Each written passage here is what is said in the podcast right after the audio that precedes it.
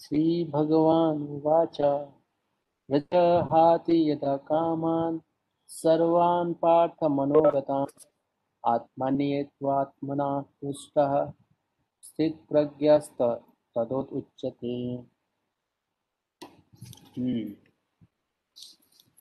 सो भगवान यहाँ क्या बता रहे हैं, पढ़ लेते हैं ट्रांसलेशन। श्री भगवान ने कहा, हे पार्थ, जब मनुष्य मनोधर्म से उत्पन्न होने वाली इंद्रिय तृप्ति की समस्त कामनाओं का परित्याग कर देता है। मैं रिपीट कर रहा हूँ, ध्यान से सुनिएगा, है ना, शायद एक बार में ना समझ आए, इसको बार बार अगर सुनेंगे तो समझ आएगा। जब मनुष्य मनोधर्म से उत्पन्न, क्या मनोधर्म से उत्पन्न होने वाली इंद्रिय तृप्त की समस्त कामनाओं का परित्याग कर देता है। सो so, यहाँ पे बता रहे हैं कामनाएं, कौन सी इंद्रिय तृप्ति की कामनाएं कहाँ से उत्पन्न होती हैं? मनोधर्म से।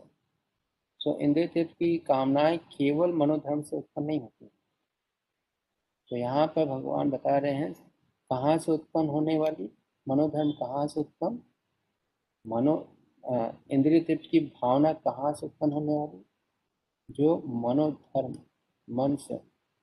वैसे मन जो है कारण है, एक प्रकार से अगर आप ये बोलें मूल मूल कारण क्या है या मूल सोर्स क्या है आपकी भौतिक कामनाओं का, वो क्या है? मन। तो मनोधर्म यहाँ शब्द यूज किया गया। सो so, मनोधर्म, धर्म किसका? मनोधर्म।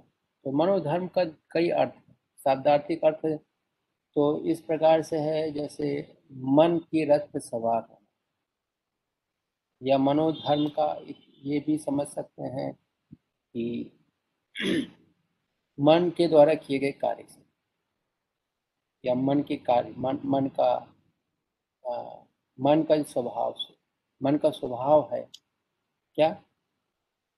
कामनाएं उत्पन्न करना, थिंकिंग, फीलिंग, विलिंग। तो कौन सी थिंकिंग? कामनाएं, डिजायर्स। थिंक कहाँ थिंकिंग होता है, किस चीज़ पर थिंकिंग होता है? थिंकिंग इज अ एक्टिविटी, लेकिन कहाँ होता है वो थिंकिंग, फीलिंग, विलिंग? ये कहाँ हो रहा है? On Dzire. डिजायर डिजायर पर जो है सोचा जा रहा है, ये इच्छा है, ये इच्छा पूर्ति कैसे होगी, ये इच्छा पूर्ति नहीं हो पा रही है, इस इच्छा पूर्ति करने में समस्याएं आ रही है, ये व्यक्ति ये व्यक्ति बाधा उत्पन्न कर रहा है, इस व्यक्ति से दोस्ती करूंगा तो मेरा जीवन सफल हो जाएगा। तो ये क्या है? फाउंडेशन कौन है? Desire. Desire for happiness, desire for success, desire for free from struggle, desire. तो इसलिए यहाँ पर भगवान क्या बोल रहे हैं,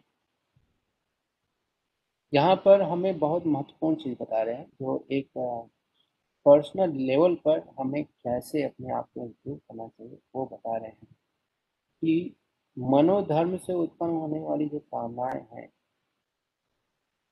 इस पे अंकुश लगाना बहुत आवश्यक है। अंकुश लगाना इस पे बहुत आवश्यक है। मैं रिपीट करूंगा, मनोधर्म से उत्पन्न जो कामनाएं हैं उन पर अंकुश लगाना बहुत आवश्यक है। क्यों? ये जानना आवश्यक है, क्यों ऐसा क्यों?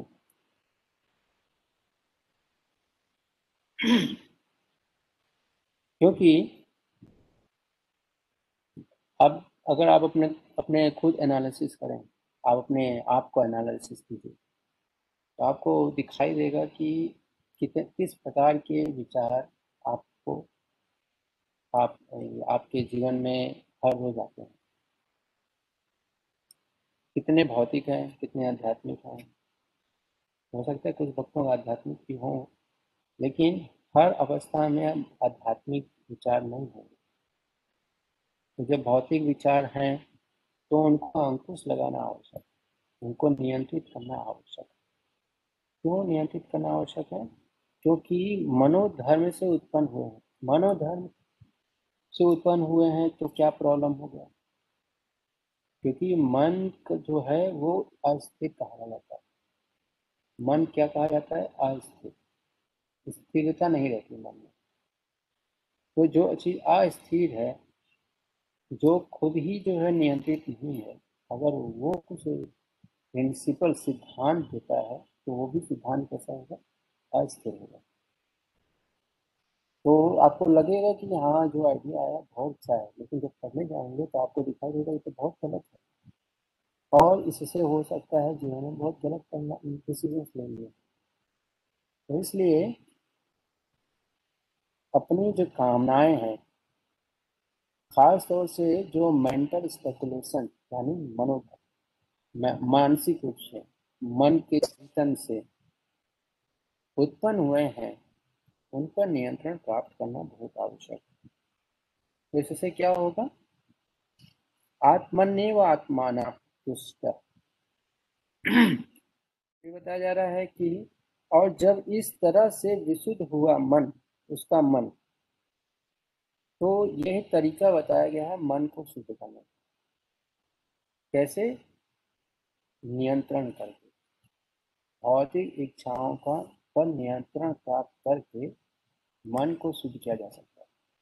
मन को शुद्ध करने का बहुत तरीका है, ये भी ये और बहुत सारे तरीका हैं। इसका मतलब ये नहीं कि सारे ऑप्शनल है, ये ऑप्शनल है, ये ऑप्शनल है, ये ऑप्शनल नहीं है। लाइफ में, हमारे जीवन में एक ही मार्ग नहीं आते, तो अलग अलग मार्ग पर अलग अलग तरीका उपयोग करना पड़ता है।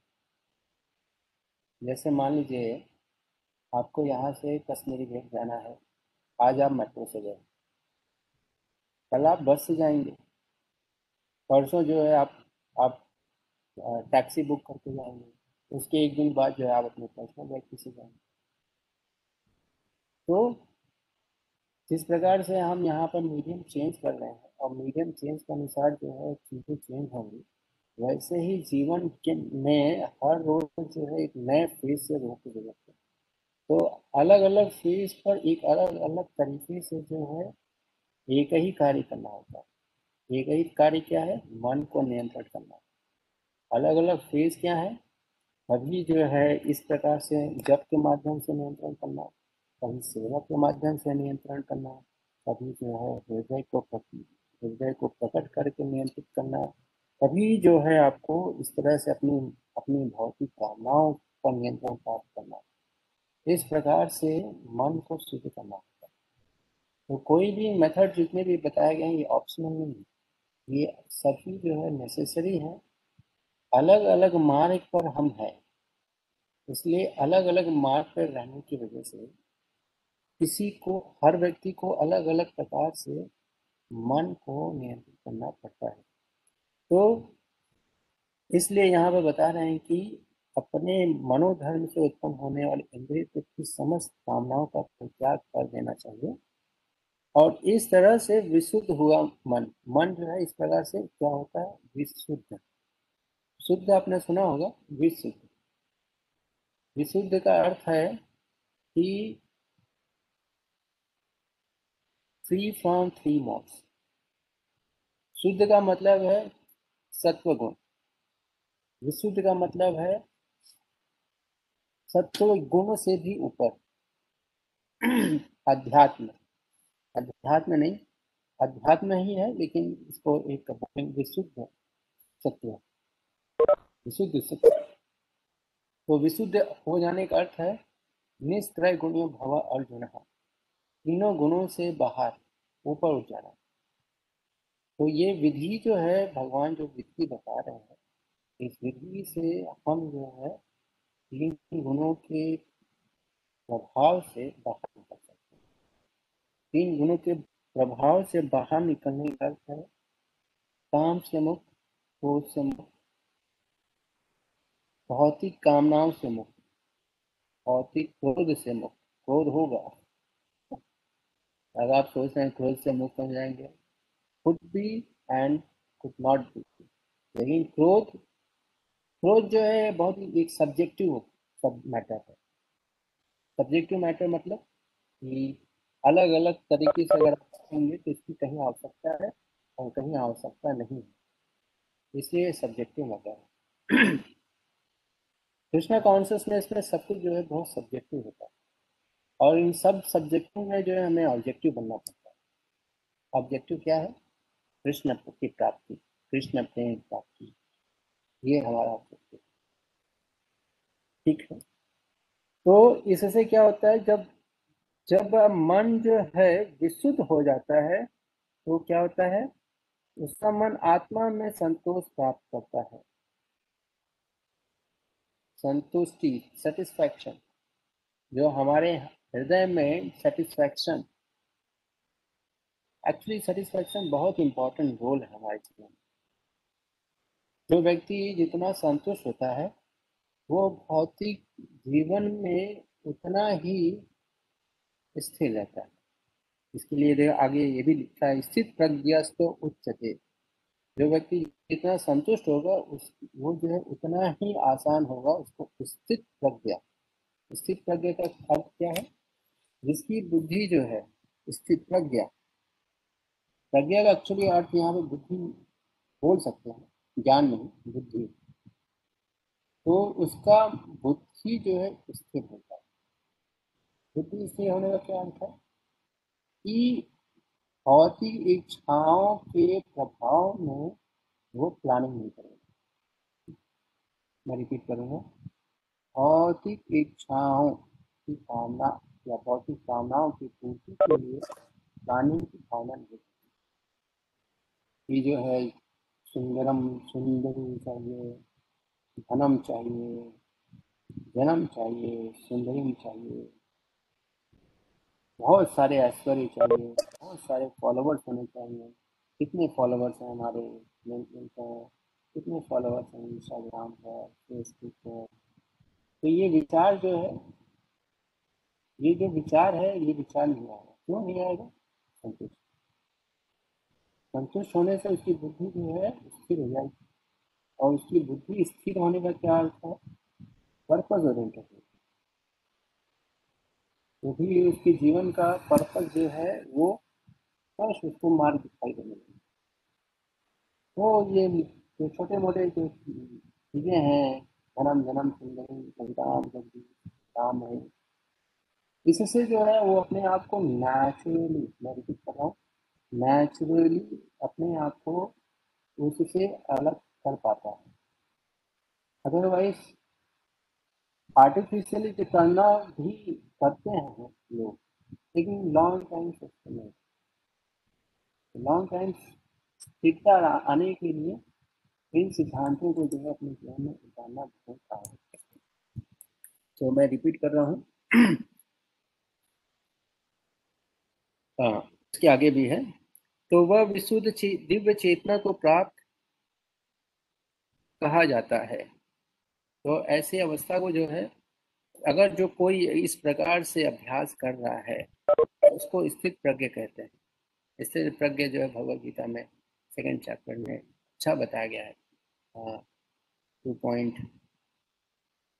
आई थिंक फोर थ्री या फाइव थ्री से लेकर लास्ट श्लोक तक है।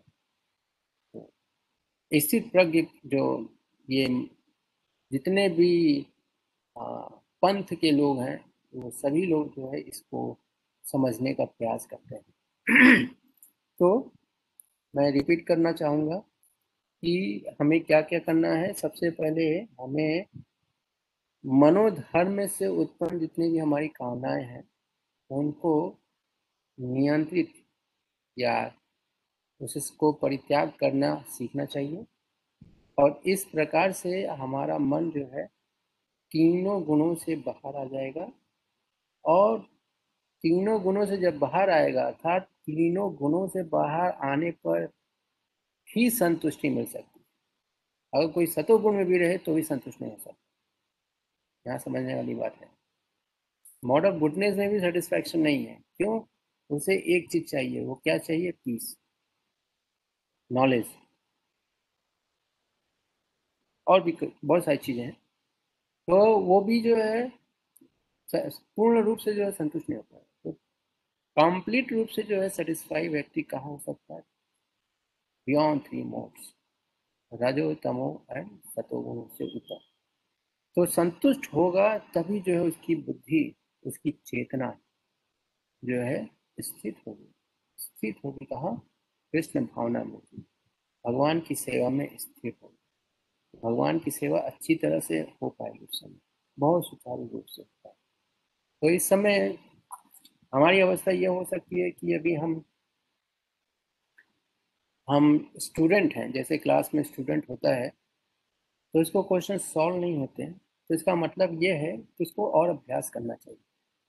तो वैसे ही हम जो हम सभी यहाँ पे जितने सभी लोग बैठे हैं, हम सभी जो है स्टूडेंट हैं, हमें अभ्यास करना चाहिए। नहीं हो रहा है इसका मतलब है कि हमें बार बार इसका अभ्यास करना चाहिए, और तो भी नहीं हो रहा है तो इसका मतलब we need some more more care. तो इस प्रकार से हम कृष्ण भावना में की शिक्षाओं को अपने जीवन में उतार कर स्थिर हो सकते हैं। ठीक है, अगर किसी को कोई प्रश्न है तो पूछ सकते हैं।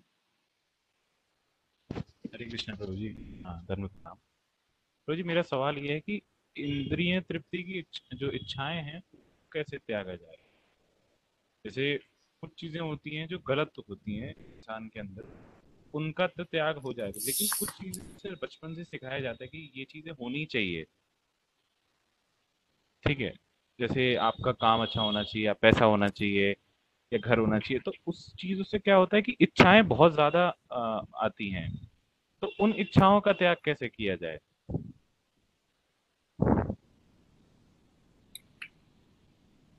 देखिए, चीजें होना साथ में होना बुरी बात नहीं है, लेकिन उसके लिए ओवर एंडेवर करना ये घातक हो सकता है। एंडेवर करना कर सकते हैं, करना चाहिए, करना चाहिए जो मैं शब्द बोल रहा हूँ मैं उनके लिए बोल रहा हूँ जो गृहस्थ आश्रम में है या जा रहे जिसमें प्रवेश कर रहे हैं, उनके लिए ये आवश्यक है, तो उन्हें करना चाहिए। लेकिन ध्यान रखना चाहिए ओवर एंडेवर नहीं होना चाहिए। तो ऐसे अवस्था ऐसे ऐसे जिनका मार्ग है तो उनको ये सीखना होगा endeavour versus over endeavour. Endeavour कब ओवर एंडेवर में कन्वर्ट हो रहा है ये सीखना आवश्यक है। और जो वैराग्य मार्ग पे जा रहा है उसके लिए तो यहाँ पर उसे सोचना नहीं पड़ता, वो जो है डायरेक्टली जो है डिटैच हो जाता है, वो सीधा स्पष्ट होता है, one line, it is not for me, it is for someone else. जैसे मैंने बताया ना, कई मार्ग हैं, हर मार्ग पे हर मार्ग पे एक अलग अलग प्रकार से व्यक्ति को एक ही कार्य करना पड़ता है। क्या कार्य? कृष्ण भावनामृत में प्रगति। मार्ग अलग हो सकते हैं लेकिन कार्य सब में एक ही जैसा होता है। सो डिपेंड करता है कि व्यक्ति किस आ, किस मार्ग पर खड़ा है। अगर कोई माँ इस वैराग्य मार्ग पे खड़ा है तो उसे ये सलाह दिया जाएगा कि वो अपने गुरु की कृपा से उसे त्यागना सीखे। अगर कोई गृहस्थ आश्रम में प्रवेश कर रहा है तो उसे ये सिखाया जाएगा कि एंडेवर और ओवर एंडेवर में डिफ्रेंशिएट करना सीखे। ओवर एंडेवर करने से व्यक्ति की चेतना जो है पूर्ण रूप से भौतिक में लय हो सकता है, और जिससे वो कृष्ण भावना में का रस जो है खत्म हो जाता है। तो ये थोड़ा मैच, ये एज के अनुसार, प्रैक्टिस के अनुसार मैच्योरिटी आती है। मैं दो चीज़ बोला हूँ, एज एंड प्रैक्टिस, ना केवल एज कि जो है चालीस को हो गए और प्रैक्टिस नहीं है, मैच्योरिटी नहीं। एज एंड प्रैक्टिस से ये ज़्यादा मैच्योरिटी आएगी, ज़्यादा समझ में आएगा। ओके, तो अगेन मैंने फिर से मैं रिपीट कर रहा हूँ, डिपेंड्स ऑन किस मार्ग पर है, वैराग्य मार्ग पे है या फिर या फिर गृहस्थ आश्रम वाले मार्ग से है ना।